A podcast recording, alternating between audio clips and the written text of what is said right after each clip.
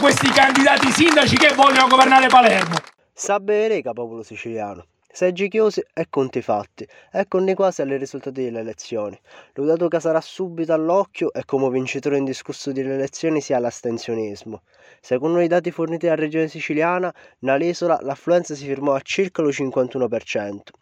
Allo comune di Palermo arrivò al 41,87%, la percentuale assai più bassa delle precedenti elezioni, quando l'affluenza era al 52%. A contribuire sicuramente un bui dello girata aerei della macchina elettorale, che non fu manco capace di garantire l'apertura di seggi dagli 7 alle 23. A Messina, stessa storia. Avuto solo 55% di laventi di diritto, quasi il 10% più picca rispetto all'amministrativa del 2018. L'affluenza è più bassa di sempre.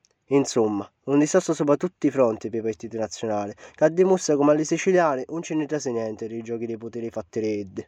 Parola d'ordine di questa campagna elettorale è normalità.